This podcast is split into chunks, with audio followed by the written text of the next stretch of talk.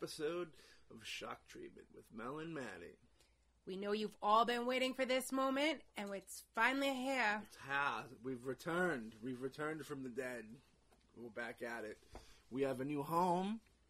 On the Dorkening Podcast Network. Yes, which is very nice. Very good people over there, Kevin and Leo. I believe are the gentlemen who run it. Yes, much appreciative of them letting us be a part. Mm-hmm. Got a whole mess of shows on there. You know what I mean? Would you say there was like, I think I was looking it up. It said that was like 1,300. yeah, So, we're in good company. very, you know, dark discussions. Our friends over at Throwdown Thursday. Yep. The new one, Retro Redoctopus. I, if I sl- slaughtered that saying, I'm pronunciation, and I apologize now. Don't be unhappy. Be happy you're mentioned. Yep. The Horror Squad, Cinema with Harrison that did Death Pro- Death House. Yep, yep. Yeah, my brain is you a big fried today. And Well- that strange show, It's your first our time new back. friends. yeah. I know I'm rusty. Back on the microphone. Yep, Double mic'd. Yeah. literally. So yeah, the the Dorkening. You know, when did you meet Leo? You met them before I did, I think, right? Yeah, um, And Kevin. I'm not exactly sure which convention I met them at, but we did meet through the convention scene. Um, they've had me on a couple of episodes. They let me uh, partake. Mhm. That's how I started doing the panels with them at Scaricon. Actually, I might have actually been Scaricon, the very first one The very first one. that I became friends with them. Yeah, we were talking about that. Was the one with um the Night of the Creeps reunion, right? Yeah, 2016. Mm-hmm. That was the first summer Yeah. that they did that in Springfield.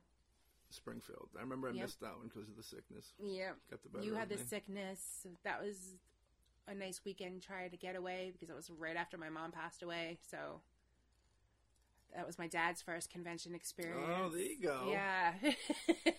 We'll have to have him on one day to talk about what he thinks of the conventions. he thought it was cool. Yeah. And, you know, he thought it was funny just like watching me Mm. talk to a lot of these people because he's like, look, my kid's talking to celebrities. Yeah. because like his first meeting of Felissa Rose Mm-hmm. was her literally dropping all her bags as she was we were walking around a corner and she was getting ready to come around that same corner and literally dropped her bags screamed and ran over rushed me and gave me a giant hug to say hi so that was his first meeting of Felissa Rose That was a beautiful thing. yeah In the horror community, that's like when you when you when you buy your first house and you say, "Look, I'm a homeowner now." and well like just to that somebody that you know is a you know Yeah. quote unquote, you know, celebrity, mm-hmm. remembering who the hell I was. Yeah. you know, It's a beautiful feeling. Like when, Yeah. you, when you get into the conventions early, you know, you get the early as in because they've become over the last like maybe 15, 20 years, they've become more of a big deal. You know, where they were kind of smaller in the beginning, and there was like a core audience of horror fans, and with things like The Walking Dead and you know other things that have made horror more pop culture You know what I mean? yeah, they have bring- their cult. They have their cult following. it brings in a whole different, you know, generation of horror fans. So when you're there in kind of the beginning and you get your meet and greet and become friendly with them, they remember you, which is nice. Like Yeah. Kane, Oh my god, know. I I was so scared to approach Kane. Very intimidating. Very very intimidating.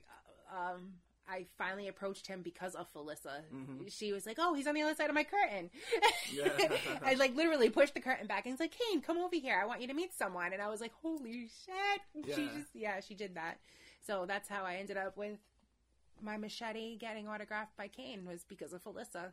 Yeah, Kane's one of the one of the most friendliest guys, but he does he has that very intimidating look Yep. to him. But you, know don't want I to mean? say that he's like he's actually like that big teddy bear type. You know, I don't want to ruin his rep because, Mm-hmm. Right. but he is. He's he's a very sweet guy, and Mm-hmm. you wouldn't think that by seeing him because he comes off as very scary. You know, because you're, you're used to him being that role of Jason. So Yeah. to see him in person, you're like, oh my god, I don't want to go near him. He might choke me. Yeah. But and and he did. He used to do that.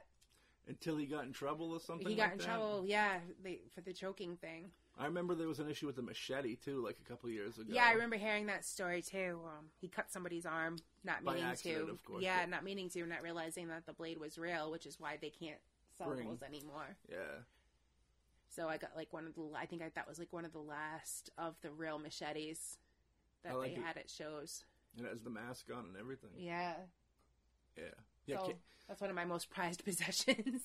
yeah. There, for anybody who wants to know how much of a sweetheart Kate Nish is, a documentary. I think it's on Amazon called "To Hell and Back," which is about his whole like come up as you know like a stunt man and actor. yeah, if you're too lazy, if you're too lazy to actually read the novel, To read the book. Yeah. yeah, you can watch the watch the show. You know, for those that don't want to read a book.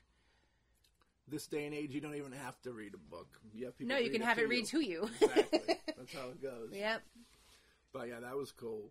The um, yeah, we uh, we departed from WBOB, which you know, You know, I I will always be grateful for the for opportunities this- that we got. yeah because it did op- it did help open doors for us. Mhm. Um, a lot of good folks over there. I know. can't I can't say anything bad, but now we can you know reach more. Yeah, I mean, People- it was it was we, we we went in there originally. I think we're with we were given like a trial time slot type thing that I think we were told was going to get stretched out to a longer time slot, which is what you know when. you- When you're doing having guests on and such, you know, you, It's kinda needed. A half hour is isn't tough. enough. It's tough to kind of yeah, keep everything within within that realm. But um, yeah, um, and our last episode I don't think was ever even released. It wasn't. Um, I, I even with several attempts at reaching out to get it posted so that it was aired. It Yeah. never was aired. So you know, I don't want there to be bad blood. Think you know, with well, we've with talked to 'em. JV and whatnot, thinking that you know we didn't, we purposely didn't air that show because Right. there were people. You know, we said we were going to do it, and it makes us look like we didn't Follow keep our word and follow yeah. through, which You I don't like either because I follow through with everything when I give my word. Right, So and you know the passes we get are kind of rely on the fact that we're going to talk about it. You know what I mean? So, exactly. So you know, not getting that So let's show ta- aired. let's take that time now to talk about that that convention that we were a part of. Yeah, because that the- was a that was a great weekend. That was a really great weekend for uh, the Scaricon 2019. A lot of fun.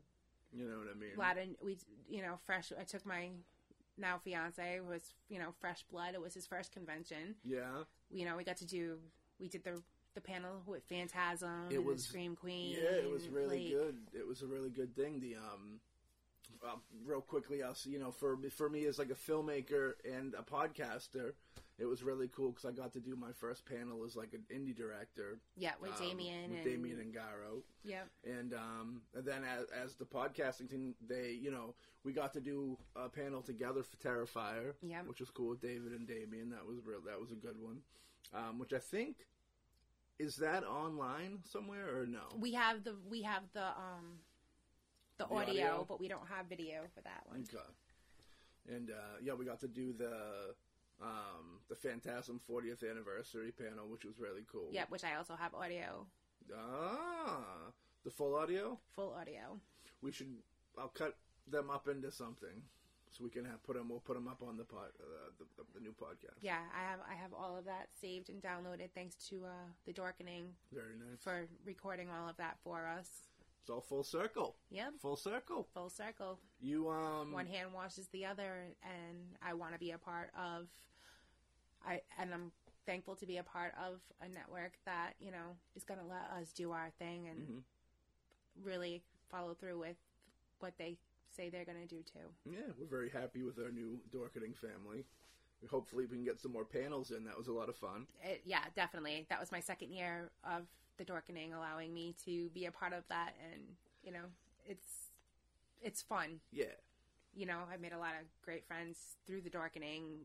We throw down Thursday. Mhm. You know, a lot of the shows that are now part of the network are my friends. So Yeah. it's nice for us to all be at the same in the same home, the ever-growing home Yep. it's a full house like the tv show but better. but better The horror version of it. it's the fuller fuller house Yeah, literally, yes and still better. and still better absolutely Something should have never come back, and that was one of them. the the Olsen twins stayed away. They Wow. didn't want to get involved. That's because they're waiting for their first horror movie. It's coming. We're doing it. We're doing one soon. We're doing a witch movie with them. Um, It's when you take the soul of Heath Ledger and trade it in for more a bigger makeup line. I think. I think that's how that goes, right? yeah, something Yeah. like that. But you also did the Woman of Horror uh, panel there, right? Yes. If I remember correctly. Yeah, with Felissa and Kate Hodge and wow. Some of the Night of, uh, Nightmare on Elm Street girls, right? Or no? No, that was That, that. was something else. no, that was something else. I just ended up taking a nice picture with them at a party, but There you go. Even better. yeah. Yeah. But that was yeah, that was a really good weekend. The panels were a fun thing to do. Yeah. Running all over the place like a crazy person, making sure people got to their panels and Yeah. Yeah, it was fun. The panels were really fun, dude. It was cool to be included with such a thing. Because, uh, you know, you get to get up there and, you know, you just kind of ask ask questions that you think, you know, you get an audience full of people. Well, I mean with you, I mean you did the Phantasm Yeah. panel with Reggie. Yes. And, you know, that was like a big thing for you because Oh, I loved it. I love because I love Phantasm. You know, great franchise, whole franchise, except for the last one. I never, really, I didn't really like Ravager, um, but I think that's because Don Cusk really didn't direct it. Yeah. The other ones he wrote and directed, which I think um, that was, And he's your reason. idol. He was like an He's idol one of my- yours he's too. one of so my idols. He's one of my idols. Yeah. that was like a that's why I kind of signed us up for that too, knowing that when we did that I panel. wish you could have done it with me. yeah, that that kind of sucked that the photo op for Terrifier was at the same time. Yeah, but there's always there'll always be other years. Exactly. You know what I mean? I mean, with Terrifier, they're working on number two right now, so I'm sure we'll have the boys back. Yeah, definitely. You know, that And, was uh, cool. I like how you know the conventions bring everybody together. So you know now Felissa's gonna be in Terrifier too. Jason Lively's Yeah. gonna be in Terrifier too. You know, so everybody makes connections at these things. It's Yeah. not. It's not like it's just us. Yeah. Have you heard Felissa's podcast? She, her, Tiffany Shepis, and, And Kane, Kane, actually. yeah, I've heard a couple of Fridays. I think it is. Yeah, On the Fangoria network. I've heard. I've heard a couple of them. I haven't heard all Yeah. They've done with it yet, but yeah. it's big because they're coming back with more episodes. So yeah, it's kind of hard to fail, you know, with with with a roster like that, exactly, because all the fans they want to hear their opinions and such on things, you know. and it's nice to hear from them doing it because it's you know, in the same token, they're fans too. Mhm. So Right. And then they made the movies. exactly, and they're supporting each other's work. You can't beat it. You cannot beat that. You know what I mean? It's always good when you have other people supporting your work. That you know, when you're when you idolize or have them as someone that you're looking up to or whatever, and they're Mm-hmm. and you all sit and promote one another and get the each way to do back. it. Exactly. You know, you make you make a bigger impact with a whole handful of fingers than you do one finger. You know what I mean? With a fist. You know, you can poke him on the chest or punch him in the face. What do you? What's going to make more of an impact? You well, we what I know mean? me, so I'm gonna rather punch somebody in the face. Shoot him and beat him with a bat. exactly. Kill him up. Um, yeah. So Scaricon, looking forward to Scaricon this year. You know, It's, I think, about to become our new home. I think it is. You know, I had a lot of fun there. I'd say the, the most fun I've ever had at a convention was probably Scaricon. Um, just to be included, like I said, with those panels and stuff was a big deal and a lot of fun. Um, so yeah, we're hoping that there'll be more of that. I know they do a New York one. Yeah, I want to. I want to definitely be able to uh, branch out and go check the one out in New York too. Yep. Not. I want to get out there a little more, do a little more traveling to Yeah. conventions and whatnot. Be able to see some of the guests that we haven't seen in the local conventions yet. Right. Yeah, it'll be good. We just lost a big convention. I know. I know, ain't that sad? Rip, rock, and shock. Rest in peace, Rock and Shock. Yeah, the um, a lot of good people were met. You know, be it celebrities or be it just friends that we have to this day. No, there, you rock know and what I shock mean? is you know, my stepping stone into all of this. You know, if it wasn't for Rock and Shock, the, the very first Rock and Shock I went to in 2014 was where I met you and Billy Coyne for the Yeah. first time.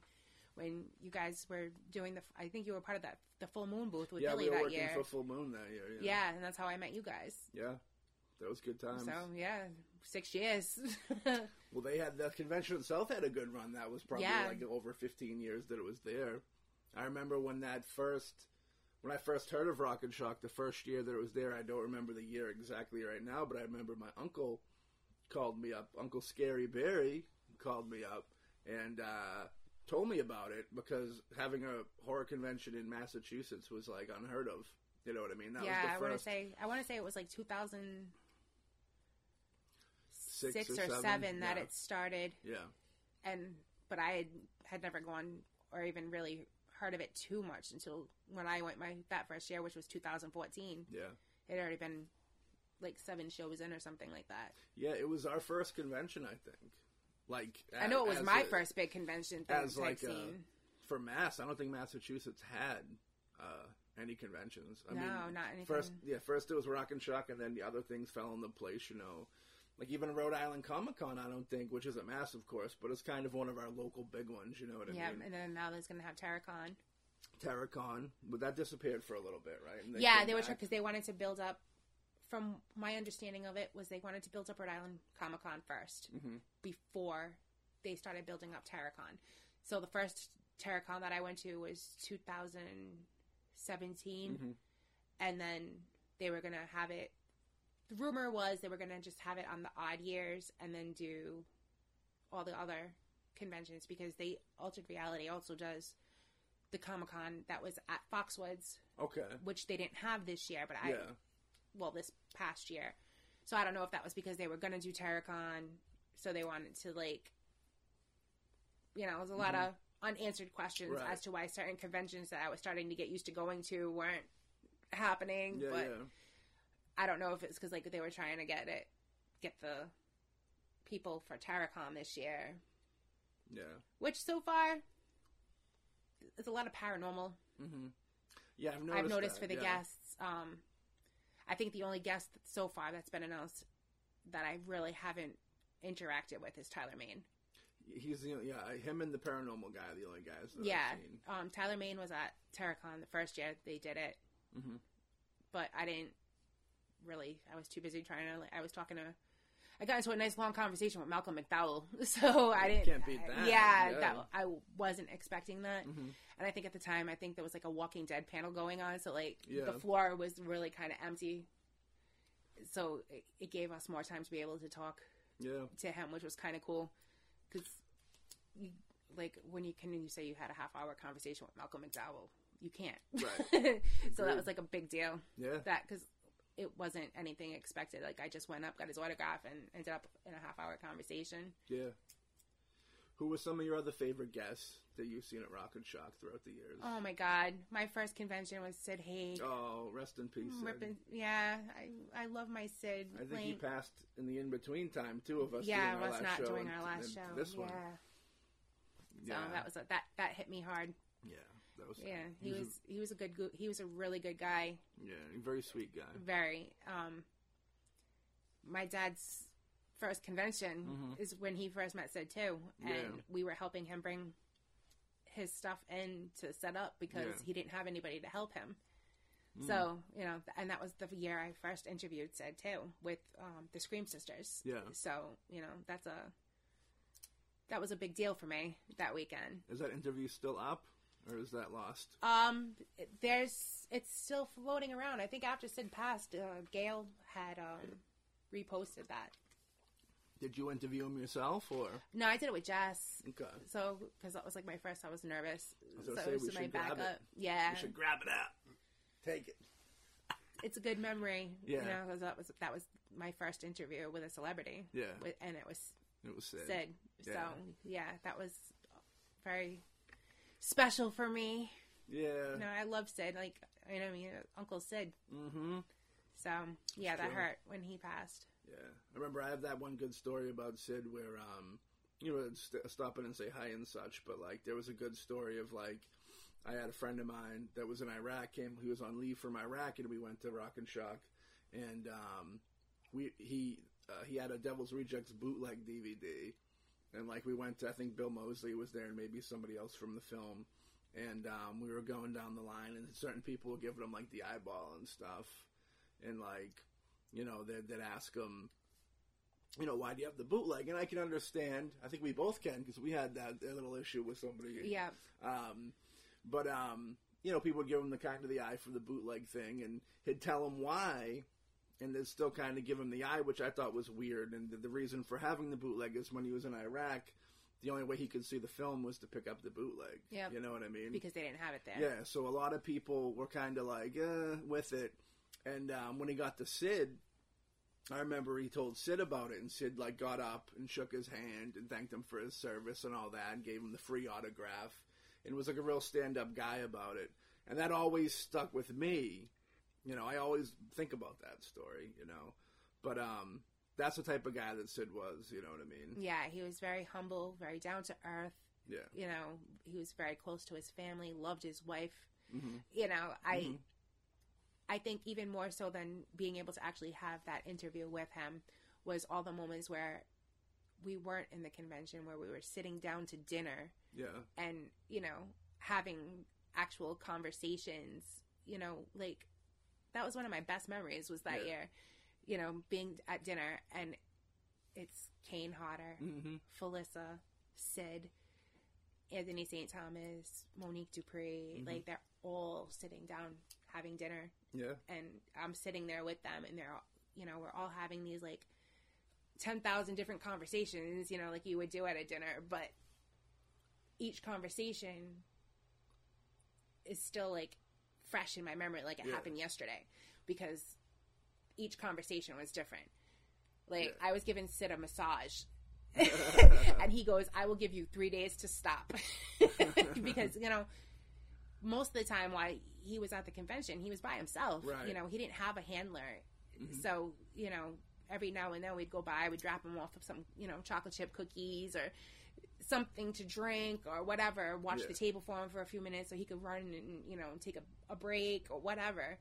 And, you know, he was just so appreciative of people making sure he was good Yeah. so he was just he really was he's a, he was a stand-up man and Yeah. you know you don't find that anymore It's true. Did you get a chance to meet George Romero i didn't he was there? i didn't Yeah. um yeah i wanted to Yeah, yeah.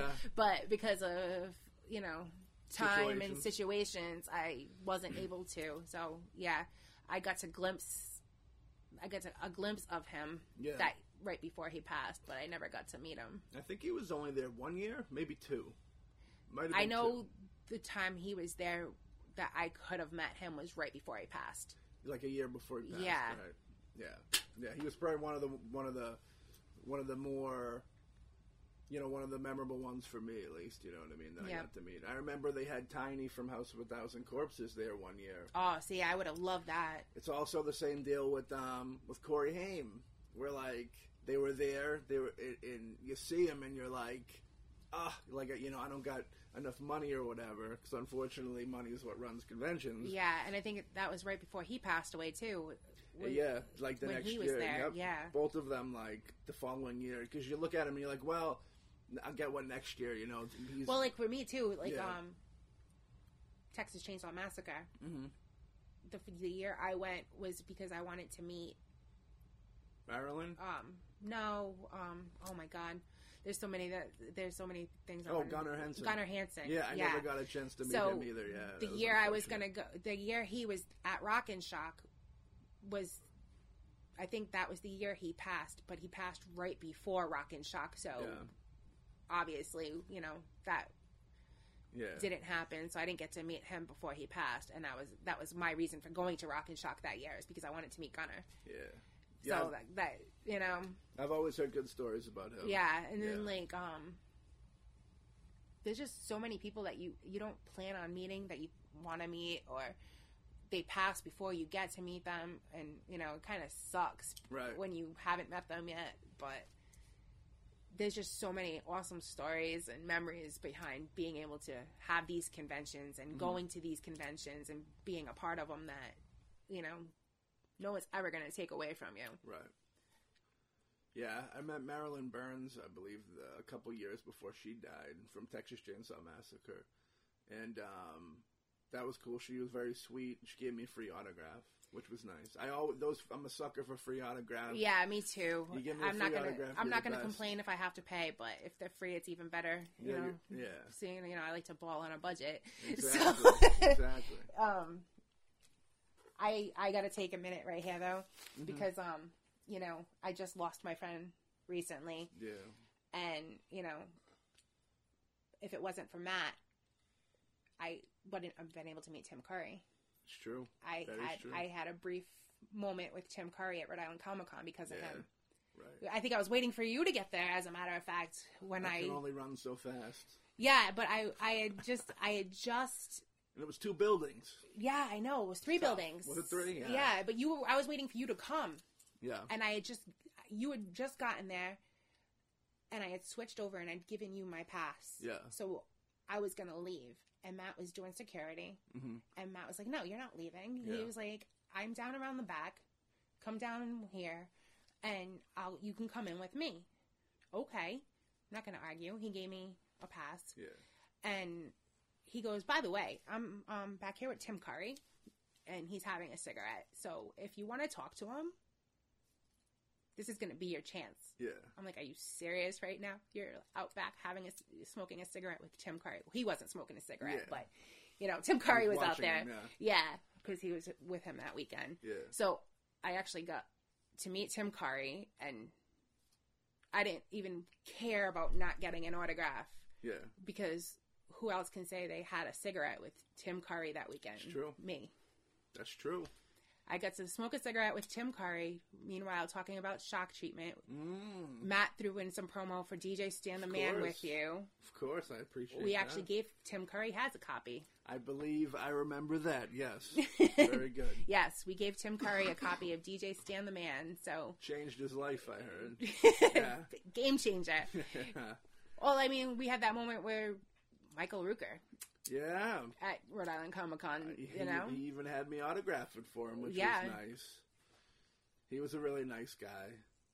I, I really, we've been blessed with this We have been blessed. because we've got to meet some really awesome people. Yeah. you know, Joey Fatone. Joey Fatone, Yep, my ladies in the background. Yeah, She got to meet him. Childhood uh, hero of hers. childhood crush. So Yeah. I'm not even gonna lie. Put his arm around her too. I almost had to talk to him. Take him out real quick. Yeah. Why you touching my lady? I met I, I met Joey Fatone at Rock and Shock years ago. He was there. Um, I think he was a part of a film called Incubus. Yes, um, with Robert Englund. with Robert Englund. Yes, Robert Englund, another. And that was filmed here in Rhode Island. Yeah, you know, at the old uh, Cranston Police Station. Glenn Ciano uh, wrote and directed that. Um, Tommy DiNucci, Rhode Island fa- Yep. fan favorite. I think he cut it up and acted in it. And um, what's his name? Oh, I'm drawing a blank real quick. He's doing like super good. Um, so good that it's hard to believe he's a local guy. Um, I don't know why I'm, his name escapes me, but he like produces all those movies, and he was like a producer on The Irishman and The Silence, the Scorsese film Silence. Oh my god! I know who you talk about too, and it's like Yeah, I'm it's drawing a killing blank me. now It's too. killing me. We'll think about it when we're not even talking about it Um, anymore, like we usually do. Yeah, Chad Verdi. Chad Verdi, that's who it was. Um, yeah, but they, I think that was the year, I think Robert Englund was there to promote, they did a screening of it. We went to go see the movie. Um, it was like how they do the movies every now and then. Yeah, Um, they played that, and, you know, we met Joey Fatone, super cool. And uh, he invited us over like to an after party type deal. Always. we went with him, which was cool. that's yeah. He was he was good for that. Him Like, and Silverman, Jonathan Silverman was there. He was Yep. a part of the film, I think. Yeah, Robert Englund. It was really cool getting Robert Englund at at Rock and Shock. That was one of those names that you didn't know if they were going to bring in because he was so big. yeah, Um, and they brought him in, which was really nice because I mean, Freddy. It don't get no bigger than Freddy Krueger yeah, in the and world. I've Robert. I've predominantly seen on like the bigger circuit, Yeah. like conventions, like the con- comic Rhode Island Comic Con and Mhm. whatnot. So I haven't really had too much of an opportunity to be able to like chat with Yeah. him because like at a convention on that scale, Mhm. like in this area, it's hard to get them for like five minutes to be able to actually have a conversation with them. It's not like with Scaricon where, you know, it's a big convention, but Mhm. you get more time where, you know, even if it's after the fact, where you can sit down and actually, you know, talk to people, you know, whether it be at the the bar inside the hotel Right. or, or something over a drink. But you know, Rhode Island Comic Con, there- it's such a big scale that you don't get that intimacy level where you can actually sit and you know Well, I remember even Rock and Shock was kind of tough because he was so popular. Yeah, I mean, the, the had a- lines were f- like out the door just for him. Like I- so, uh, which is same thing with like Rhode Island Comic Con. Yeah. You know, you don't get that opportunity because you have so many people that are waiting to meet him I think because Ro- of who he is. I think Robert was the first time they did that. Um, we had a little noise for a second. I can cut that out. Um, I think Rock and Shock was the first time that they started their ticket thing, where instead of getting in line, you got a ticket, and they said, you know, well, this, you know, come back at three and get in line then, yeah, so instead that- of just being in there the entire day. Because yeah, like instead of waiting in line for like five hours. yeah, to be realistic. Yeah, because I remember those days. You know what I mean? Of um, waiting in line forever, and you'd get there, and it'd be just certain people that you weren't going to be able to meet. Like I remember when they first started up, it was around like House of Thousand Corpses and Devil's Rejects was like popping big at that time, and um, like even going to see Sid and going to see Bill Moseley was like tough. Like those lines were big, but they became became staples. So like maybe out of like the 15 years that they did Rock and Shock, 13 years they were there. You know what yeah, I mean? It may not have been every year, but they were there enough that people that wanted to meet them could. Yeah. which I'm grateful for because you know that's how I obviously that's like I said how I got to meet Sid finally. Right. Bill Moseley's cool. You know, there's Mhm. um Derek Mears. He, you know, rockin' he I met him at Rock and Shock. He's phenomenal. Tiffany Shepis, Great. Joey Knetter, Sarah Yeah. French. Joey you Knetter know, and Sarah French, great I people. I love them. They're like Yeah. the best couple ever. They're doing really great right now. I too, know. which is nice. Sarah has so many movies that are getting ready to come out or out or Did you see Blind? no, I haven't Blind was really yet. good. Um, I'm a part of a film festival there, uh, Undo Divergent Film Festival, Film Awards rather, and um, that was like the big movie that we brought in last year. Yeah, I, I think I was supposed to go to that, and I think my lot. schedule kind of I think a lot of people were supposed to go to it. yeah, my schedule for work kind of like screwed me, so Yeah, I wasn't able to make it up there for it. Yeah, Work is known for. unfortunately, we had I had to adult, you know. I hear you. There'll be another one this year. Hopefully, we can bring out some cool flicks again. I know Blind Two is, I think, announced already. So yeah, there's a lot of good movies coming out with sequels that you know we can say that you know we've been able to meet these people because of the convention circuit and yeah, the Ter- awesome guests that they're able to bring in for us to get to meet. yeah, Terrifier too. You know, they that Indiegogo page they had that was like, like breaking records Breaking left and right records, for yeah. how much money they brought in. You know, with that first day. yeah, I like three hundred thousand dollars in the first day. Yeah. and they're great people, and you know, I, we we both love the Terrifier movies, so we're glad to see that happen. You know, They're a couple of great guys. You know, Mhm. like so. You know, it's nice when you get to meet these people and you get to see good things happening for them. yeah. Hopefully, we can have them on a Again. future show again. Exactly. Especially now that we're back. we have a little history with them.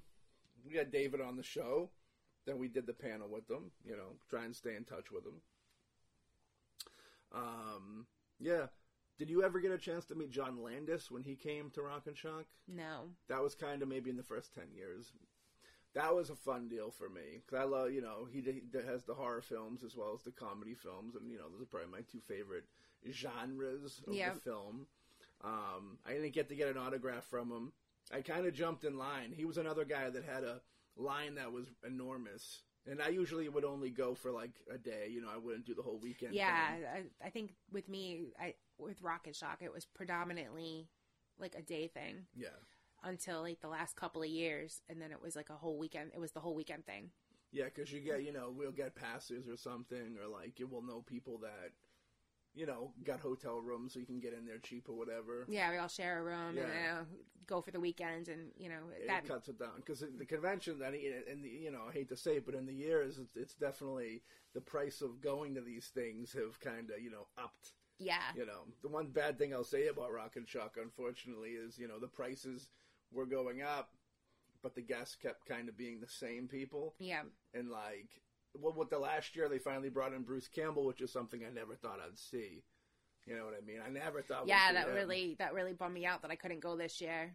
I wanted to meet him. That was Yeah. like that was my number one reason for wanting to go to Rock and Shock this year, and I couldn't go. and I didn't even get a chance to meet him. You know what I mean? I got this. I went. He did a panel. Well, because he wa- and he wasn't there the whole weekend either, no, was he? just it's, like- Saturday and Sunday. I think. yeah, So that kind of The, cuts um, out time because like usually like with the conventions, it's I've noticed too. Like when you're there the whole weekend, Mhm. it's usually easier to talk to him like the first day because there's still not a lot of people, or like Yeah. the last day because you know the crowds have died down. So Mm-hmm. you know they'll have a little more time to talk. So Unless they're tired and just leave, leave, in general. yeah, leave in general before be it ends. Yeah, Yeah. but yeah, he would have been an awesome one to meet. Yeah, his panel was really cool. Um, he's one of those large than life guys that like Yeah, they say he's very full of energy. Yeah, so like I almost feel like the panel was probably better than waiting in line because like with Robert, when I met him, the line was huge, and you you don't get you get you get it like thirty seconds to go through and be like, Yeah, you hey, barely. It's like you get a handshake, an autograph, and if you're lucky, a selfie. But I, Yeah, at, even well, at the time, he didn't do. Yeah, because he didn't, and he didn't do pay. selfies at the Yeah. table. You had to do the professional photo ops. Yeah. So you know, not everybody can wants to spend. pay that seventy bucks. well, not when you're paying 110 just for the signature. You know. 50, I paid Yeah. 50 bills. I remember my moment with Robert Englund was weird because, like, I got a little poster signed and he goes, Do you want it personalized? And I said, No. And I think he thought that I was going to sell He gave me a weird look. And I think he thought that I was going to go sell it on eBay or something. Which Yeah. is the furthest thing from the truth, you know what I mean? But, um,. Yeah, like with that, there was no time. So I figured if I was to go wait in line for Bruce Campbell, you know, you get in there and you you, get your handshake and all that. And uh, I have heard stories of Bruce being a little difficult sometimes. You know what I mean? And who wants a bad experience? You know, Yeah, not, because not this guy. That's un- sure. un- and unfortunately, the bad experiences are what ruin it for a lot of the guests that they bring in. Because if they happen to have a diva moment, right. That's it. That's you know that's what everybody's going to remember you for. And that's the weird thing. Um, I think I talked on on the Boombastic cast. I think we talked a little bit about um, celebrities and how you know it's a weird thing because a lot of them they're artists. You know what I mean? So Yeah. like artists, I'm not gonna say they're weird people, but artists are weird people. We're artists, so we can say they're weird people. Yeah, because we're weird. You know what I mean? Some of them are like, you know, they might be a little socially awkward or something like that. And you take somebody who's like that, and it's like, well, now you're meeting a thousand people a day. that, that you've never met before in your life, but you mean so much to them, and that's an awkward thing. Yeah, So you, uh, you know, it's kind of difficult where like you don't know how to act. it's in a way. overwhelming at It's times. overwhelming. and- So I don't get too like uh, if they're off or something. I don't get too hard. Like if they're rude, I, I'll get hard on them because I've dealt with a few rude uh, celebrities that I, other people have said, "Oh, I can't believe they're rude to you. They're great with me," you know. So I can't. I won't throw them under the bus. Uh, listen for future episodes. Maybe I'll throw them. Under yeah, the like bus. I mean, I mean, I'm gonna I'm gonna throw somebody under the bus right now. Uh-oh. I've heard I heard so many horror stories about meeting Tom Savini. Yeah, I've and heard then- those too. He was and then- friendly with me. But when I met Yeah. Tom, I first met Tom Savini at Rock and Shock because of Billy, Uh huh. and like Billy just took me over, and introduced me, Yeah. And awesome guy. And then when he ended up being a guest at Scarecon, I think the following year, and super nice. Like Yeah. whole- it was like I'm like I don't know why people say he's so horrible. He you know he was always nice to me. And Yeah. like anytime you know people say hi, whatever, Mhm. he always seemed to be in a great mood. So Right. like but people don't take into consideration the fact that, like you said, you know, these are guys, these are normal people too. Yeah. You know, at the end of the day, they have bad days too. Yeah. You know, so you never know. At the moment you met them, they could have something could have happened Mm-hmm. that we don't know about, and you know, people don't like to take those little details into consideration Yeah. too when they're meeting somebody. And you're right about how it car- the reputation carries with you. I know Tom just recently got a lot of heat because of an Indiegogo. He was going to remake City of the Dead, I think, or um, One of those. yeah, one of those old Italian horror movies. Um, which the name escapes me right now, but the plot is pretty much that it's like a reoccurring dream. It's a good flick, but um, he was gonna redo it, and I guess they got money and uh, not enough money, but some money, and with certain crowdfunding pages, you're allowed to keep what you get, Yeah. even if it's not enough to make the money. I mean, make the movie. So, uh, you know, people gave money, and the movie was never made, and people were upset about that. Um, and they were kind of giving them throwing the flamethrower on them. You know what I mean? Yeah, but just because the mo- the money wasn't used for that particular production doesn't mean that that money didn't get used to make something else that he did. Well, he just released a book, I believe, too. So maybe it went into that. Um, but yeah, to go with that, like if he was more, I feel like if he was more of a celebrity with like a spotless image, so to speak. Yeah. Like if you took a celebrity that everybody loved. and Bruce Campbell, I'd say. Like if Bruce Campbell did it and it failed, I don't think people would have went so hard at him. You know what I mean? Yeah. I think because there's that little reputation of being difficult, I think it, it's easier for people to attack because people aren't going to attack unless they know that people have their back on it. You know what I mean? They're not Yeah. just going to randomly go at it. But like I've said, I've met Tom, I think two or three times, and I've always had good experiences with him. You know what I mean? But I think it's just that whole off, that whole off thing. Like, They could have had a cold for all we know. yeah, You, you, know, know, what I mean? you fighting a, you fighting the flu, or you know, and you know, the last Yeah. place you want to be is at a convention. You don't know who's got what. right? You, No, I you agree. get that's why you know the con. What do they call it? Con crud, the con flu. Yeah. You know, you end up you know come back after a weekend at a convention and you end up sick because you know people don't like to wash hands and you know whatever. They knew about the coronavirus before any of us. yeah, no kidding. No, you walk around the conventions. There's a lot of great people, but there's a, you, you do stumble into some certain people that you might not want to shake their hand. Yeah, and that's why It at might the have been up conventions their I, asshole, scratching their ass. That's why I constantly have hand sanitizer and you know Benadryl and cold medicines Yeah. and you know I'm I'm I go prepared because you never know Yeah. what you're gonna run across. Uh, life's like a box of chocolates, right? You literally, what you're you gonna get. literally don't know what you're gonna get. You don't know what type of chocolate they would just hold. um, but yeah, so like I never blame them for stuff like that because it's like, yeah, you know, um, and for the people can be crazy too. For all you know, they put something on their hand to fuck with you. You know what I mean? yeah, no like, kidding. You know, it's like it, it gives people like uh was it Howie Mandel, the germ, Yeah, you know, the- the, yeah, yeah. germaphobe. You can you can kind of understand why you know he Mm-hmm. doesn't want to shake people's hands or have people touching them. You don't, you really don't know. and they've done tests where like on your at the average hand had like the the the bacteria on the average hand and stuff is like horrendous. It's a horror movie in itself. Yeah, no kidding. Because you don't know, like, even if when you wash your hands constantly, Yeah. there's still germs. You don't, you still coming in contact with stuff, You touching stuff have or not. You still have to turn that nozzle after you soap up yeah, and touch the door handle to get out of the room. yeah. That's why they tell you to take the paper towel, rip the paper towel, dry your hands, and then shut the water off, and then use that paper towel to open the bathroom door. I want to say I read something that they say your hand, the average hand, is dirtier than a toilet seat. I and I believe it too. Yeah. And it's just, I'm good. Like, don't shake my hands unless I actually physically see you Yeah. use Purell or you know wash your hands in front of me.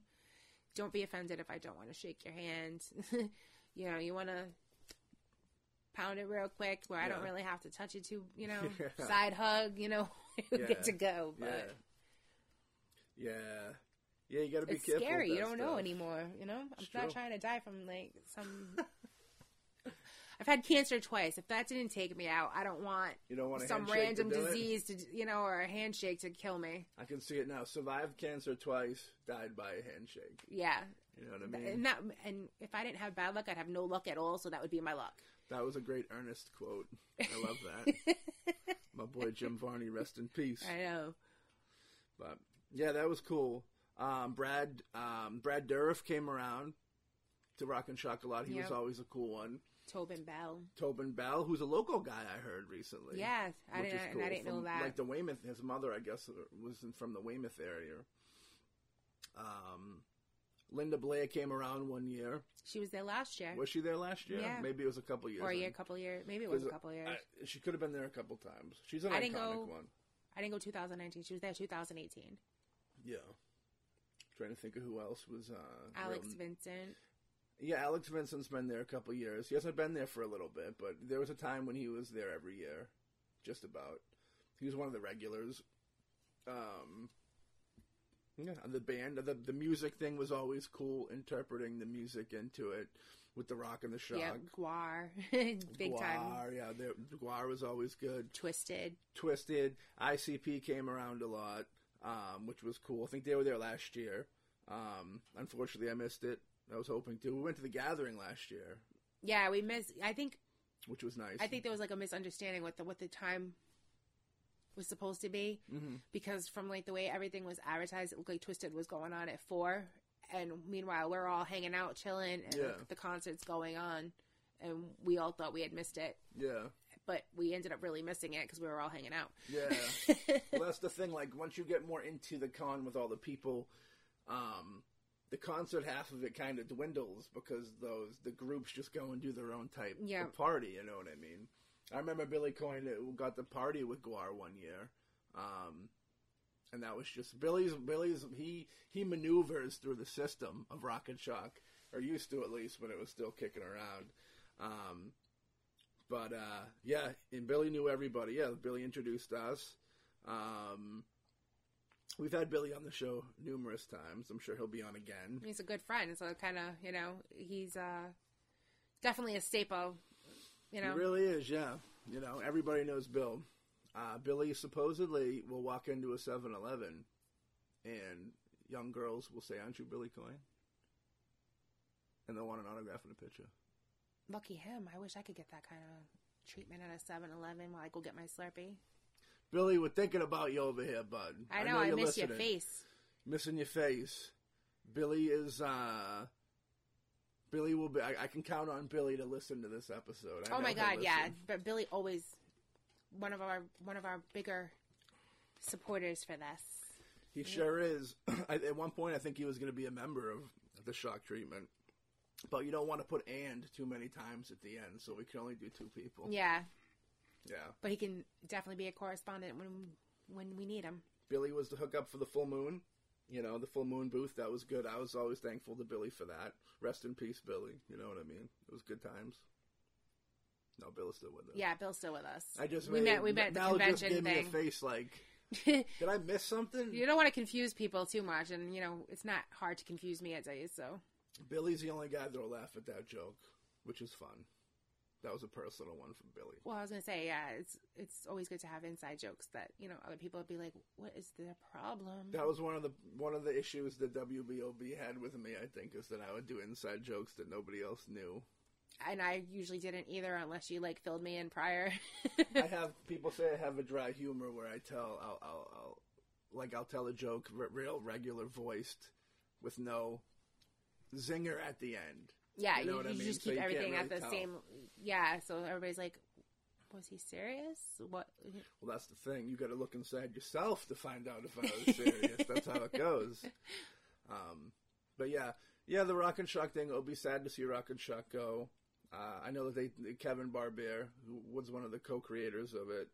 Um, I think they're working right now to try and get something else going for the same time of the year and the same venue and stuff. Yeah, which would be cool because that way, you know, because that show really did bring a lot of people together. Yeah, and people In more forward ways, to it. exactly. It was one of those. It was Christmas for horror fans. You know Yep. what I mean? It gave them their. It was their one.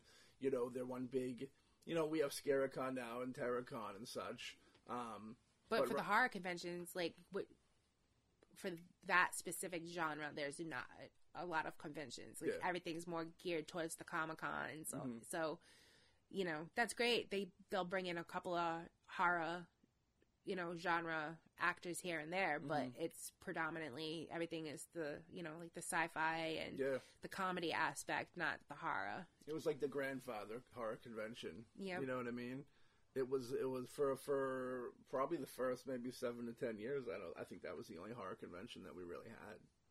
You know what I mean? But yeah, we get so many uh, of different types of conventions. We're talking about an Ace, the Ace convention. Yeah, that's a new one that I haven't today. heard that of. was this year. The first Yeah. one's this year, I think. A lot of big names with that one. Yeah, that's more of a pop culture Yeah. comic booky one, right? Yeah, it's probably going to be like a super expensive one if you want to get any autographs at that, that. one. You, You can- best believe You're going to be signing over your entire tax refund for that one. That's what they take at the door, I think. Yeah, that's how your, that's your admittance fee. That's the unfortunate thing about the conventions is the the fucking money that they want for certain things, you know. yeah, I can't. I just can't fathom spending two hundred dollars on an autograph though, because I'm I'm like, as much as I loved, I would love to get that autograph. At the same time, that two hundred dollars, I could buy groceries, or you know, make a car payment, or you know, because like I'm I'm just the average person. I don't make that kind of money Mm-hmm. to blow it on somebody's signature. That's the, the Jason Momoa beef was about money. He wakes up, he wakes up in night sweats, wondering why, why he, why we have the big beef. Yeah, uh, that yeah, that was kind of Was that it was kind of you know I was excited. Like I mean, we had to split the price of that photo Yeah. op. I you know three of us paid for that photo op, yeah? and you know. Come on, just sign our still- picture for free. You know, Well, you're gonna make us. We, it was like a hundred dollars for the photo op. You know, Yeah. just sign our picture for free. No, you want another eighty dollars, and you can't even just go up to say hi. that was the thing. That's the manager though, but that wasn't even so much him; it was his manager. Well, she didn't want you to just go up and be able to like hi and wasting his time. Well, the whole thing with that, from my point of view, is like I was going up. I just wanted to go in and say hi. And realistically, if you're gonna give, if you're gonna spend a half hour sta of your life standing in line to meet somebody, they can at least shake your hand. Yeah, true enough. You know what I mean? Or even if you don't want to shake my hand because you're afraid of coronavirus, you can say you can give me the nod and be like, "Hey," you know what I mean? I'm, you know, that Yeah. that's good enough. You know what I mean? Um, but yeah, yeah, I remember I, I was I waited in line for like 15 minutes and then I got wise and I was like, I'm gonna go see if I could even do this. And um, Yeah, because we did stand there for a it was while. more than 15. We probably. no, it was more than that. We stood there for a while. I didn't want to sound foolish. Yeah, no, Waiting we were. line for I nothing. I really think we were there for like a good half hour, forty five minutes almost. And they said no. Yep, You can't meet him without paying eighty dollars. yep. We just stood here for forty five minutes though for you to finally tell us that. I laughed, and he looked at me and gave me the eyebrow, like I was a bad guy for not wanting to pay eighty dollars to shake his hand. And I like aga- again too. I don't really think it was so much him. I mean, when we when we were standing in line, he really didn't have that big of a line. He gave me the he gave me the people's eyebrow though. He, he, he gave me the eye like if it wasn't him, he wouldn't have gave me that eyebrow. Yeah. Did you see a Super Bowl commercial? Oh my god. Yes, I did. I Yeah. couldn't stop laughing. Yeah, It was so disturbing, but it was so great. yeah. Like he Yeah, it was has, fun. yeah, it was definitely fun. I mean, why do people really watch the Super Bowl? I mean, I, I mean, granted, as a kid growing up, I watched the Super Bowl for the commercials and the halftime show. Now I'm Right. actually watching the Super Bowl for the game. Right. No, I hear you. It was a good game though. I yeah, will, I will give it to him. I'll it give him that. game. It wa- and, and, yeah, I'm a Pats fan, Yeah. but you know, it was nice to see somebody other than them in the Super Bowl. You're the only Pats fan that's ever said that. I'll, I'll take heat for it. He said it too, you know, but Yeah, no, I hear you. It was nice to see, you know, other teams that worked their butts off all year too. Yeah. We get Brady's coming back. Yep. He, Hulu had to pay him for a commercial to be able to. Announce. Oh my god, that commercial was I I was ready. I was waiting for them to say, "Oh god, every Patriots fan in uh the world is going to get all mad right now because he's going to announce his retirement on a Super Bowl cuz a halftime commercial, you know, He's probably paid like a million dollars to do that commercial. if not more. And I knew he wasn't retired. There's no way No, they said he's got to like a, I think they what did he sign another 3-year contract or something with them. for like five hundred billion dollars. Yeah. Probably. He's got it he's his family between him and his wife, they never have to worry about anything. They're set. I- his kids are set. even if they gave him fifty dollars to come back, he would have come back just from ego alone. Won't let him retire. He wants one more Super Bowl ring, I think, before going out. Hell, why not just try and get one for each, you know, have one for each finger. I think he They does. got six. Yeah, I was They've got say. Oh, six. Oh, yeah, yeah, You know, you know, get two. You got thumbs now. You know, just four- go all get all ten. Somebody says he's forty-eight now or something like that. Which He's and two days older than me. Oh, really? Yeah, he, his birth he he was August third, nineteen seventy seven. I was August fifth. So we're very. He's literally two days older than In me. football years, he's like 300 years old. though. Yeah, You know seriously, what I though. mean? You know, he was- usually out by like 35. Usually, yeah. Like Aaron Hernandez, oh boy. Yeah, that was went- that was a out early, documentary, man. What'd you think of the documentary of Aaron Hernandez? That's kind of horror themed, right? yeah, have you uh watched it yet? I sure did. I, I, you know, the Aaron Hernandez thing was always interesting to me. It's funny because when it first happened, I was like, ah, just some like football player who realized that he can't, you know, officially can't get away with breaking the law. you know? yeah, but um, it was fun. Um, yeah, the documentary was interesting. A three-parter on Netflix. yeah. It was was cool. it was uh, a lot of stuff that they didn't talk about on the news. You know, the news Yeah. brought up all the bad stuff, but they don't they didn't get as in depth as that documentary did. You know, like the aunt that had the car for a year in her garage, Yep. and you know the Well- whole homosexual aspect that you know they brought they touched on briefly. Yeah. You know, I thought they'd go with the news, but yeah, I don't think I think that other kid did that was on the documentary went deeper, Literally, but literally, Yeah. the um, Bobby Kraft, I remember, like threw him under the bus on that. big time. He, he was like the villain of it by the end of it, which was funny. Like when they end off with him being like, "If you want your kids to be special, you make them play football." yeah, Yeah. But my whole take on the, the Hernandez thing is uh, my whole opinion. It didn't really change much. Um, seeing the documentary, but my whole take on what I think happened was I think he was just, you know, he came from, was it like New Britain, Connecticut, or something like that, yeah, which is kind of a rough area. You know, a lot of people hear Connecticut and they think it's all rich people on boats and stuff. yeah. No, they got their hood section. They got their hood too. section, and I think he just came up with in that area. You know, he might he might rubbing elbows with maybe some of the wrong types of folks. Yep. Father passed away and didn't he didn't have anybody to guide him in the right His direction. mother any was really weird too. Yeah, was she really weird, was. Yeah. Um, Even some of the conversations that they played between him and her yeah, was in weird. that were, was weird. Like the way he would like was really having arguments with her while in prison. When he yeah, when he said he wanted to punch his mother in the face, that was the only time in the documentary I was like, well, that don't make you look good. No, not when You you're know. you know in prison for murder. And they were kind of painting him as a little bit of a victim himself, like throughout the documentary. Yeah, So like when they threw in that thing, I was like, oh, that might not have been, you know. yeah, not the best. But um, my take on Aaron Hernandez is I think he he got all this money. Um, Let the fame go to his head. let the fame go to his head, and he it was kind of like that Scarface thing where all you know all these The world is They, mine. they want to well all these people like the football players who like they got the good life, but they want to be like gangsters too.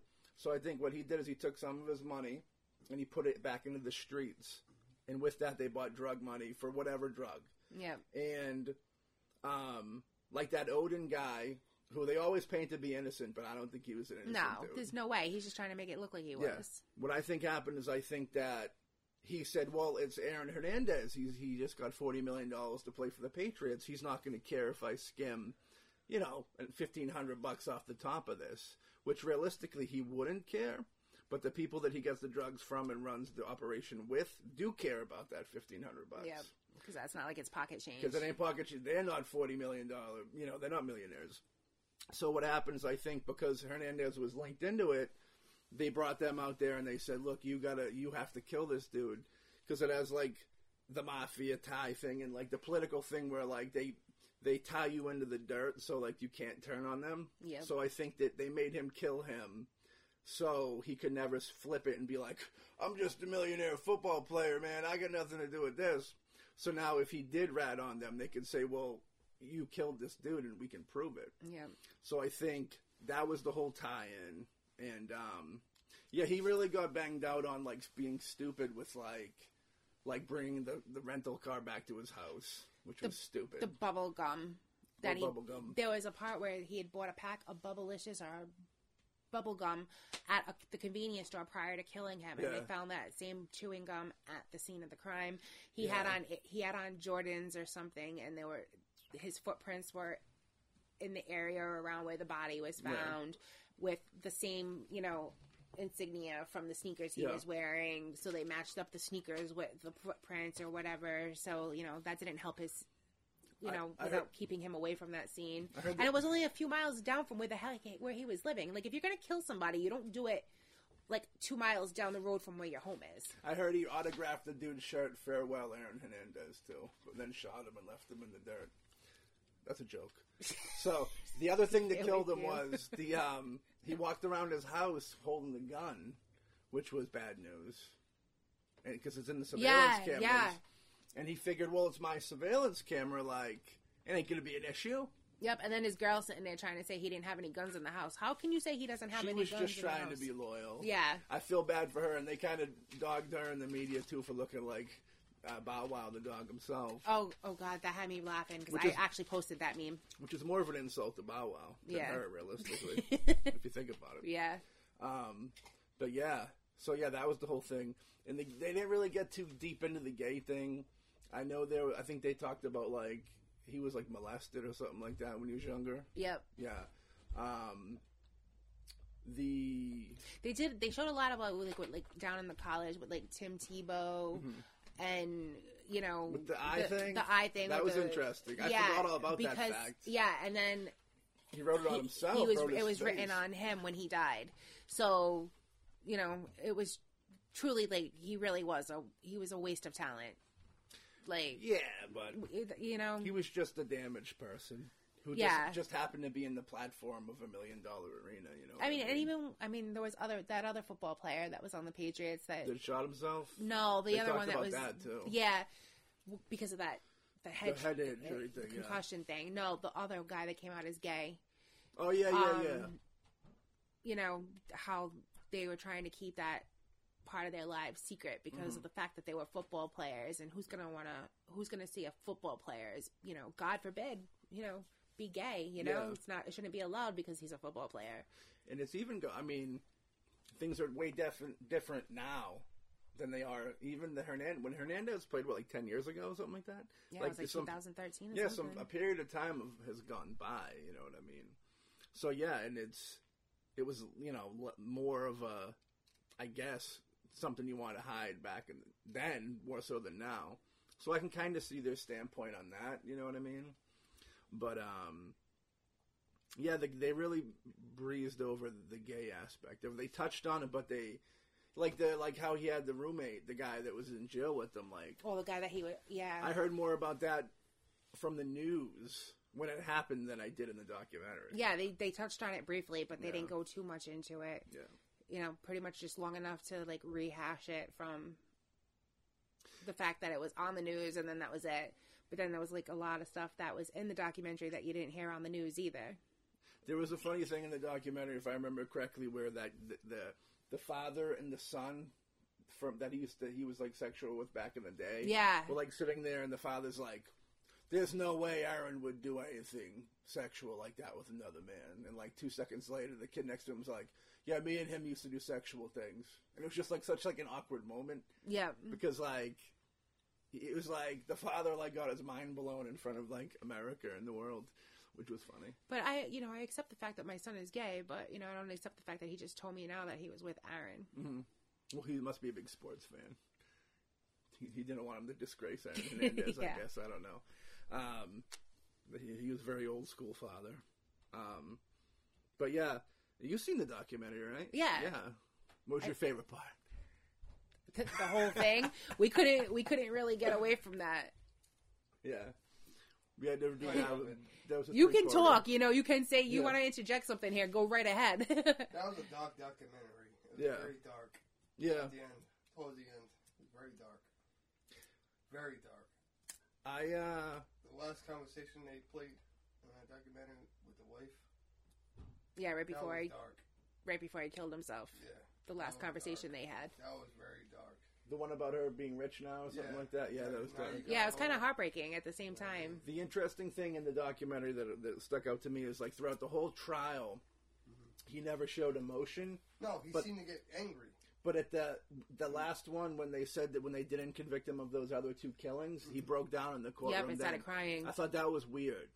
Um, like if it was a, I, I don't know, uh, like a like, I don't know. but I maybe maybe he knew that if he because there was talks of like how if he didn't if he wasn't convicted of the like but he was convicted of the Odin dude's murder but if like he wasn't a convicted felon or whatever that he the family can get the payout Yeah. so I almost wondered if because he thought you know because he was you know not convicted of that that he could that the lawyers could always try and spin it back and say well you know he didn't get convicted of this murder so maybe he really didn't do this one Yep. and maybe at the moment when they said that is when he knew he was going to kill himself Yeah. you know what i mean The, way, the only thing I sympathized with him on yeah was the fact that he was molested. yeah He was molested. yeah That messed with his mind. of course In the end, I think that's what started creeping up on his sexual preference. yeah Those men. You know I mean, him trying to hide that. That was just.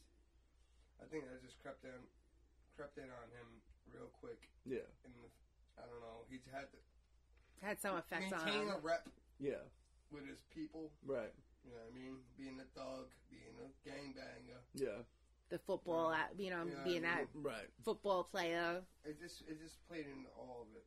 well when he got like kicked out of his house for smoking weed Yeah. And went and lived with the and aunt. went in the hotel, lived in like a little apartment or something. I wonder what actually. I wonder if there was a lot, like if you had boyfriends that lived there. No, I think I, You know what I mean? sure Like I wonder if it was one of those kind of things.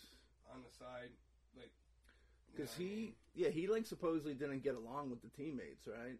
no, I they wanna all say- they, they he never wanted anything to do with anything No, that they were doing even like together. I wouldn't want anything to do with Belichick didn't like that. Gronkowski either. I'm not gonna lie.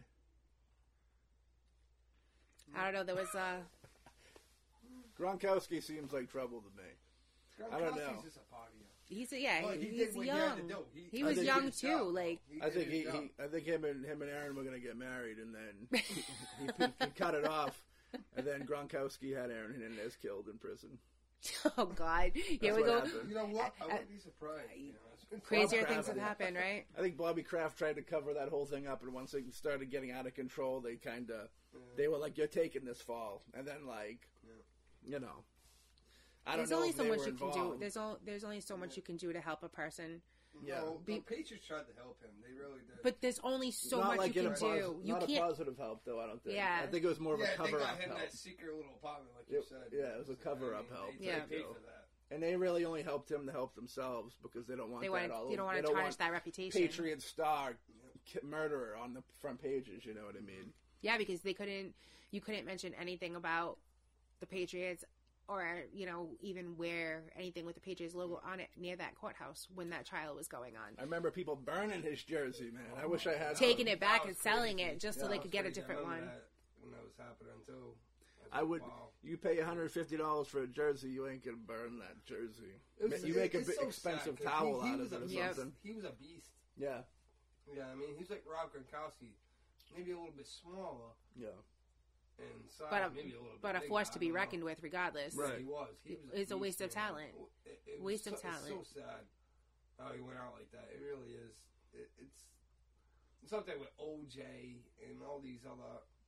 You know what I mean? Um, Yeah. Not that OJ wasn't, you know, POS, but I'm just Yeah. saying. It's up there. You He did the Naked Gun movies.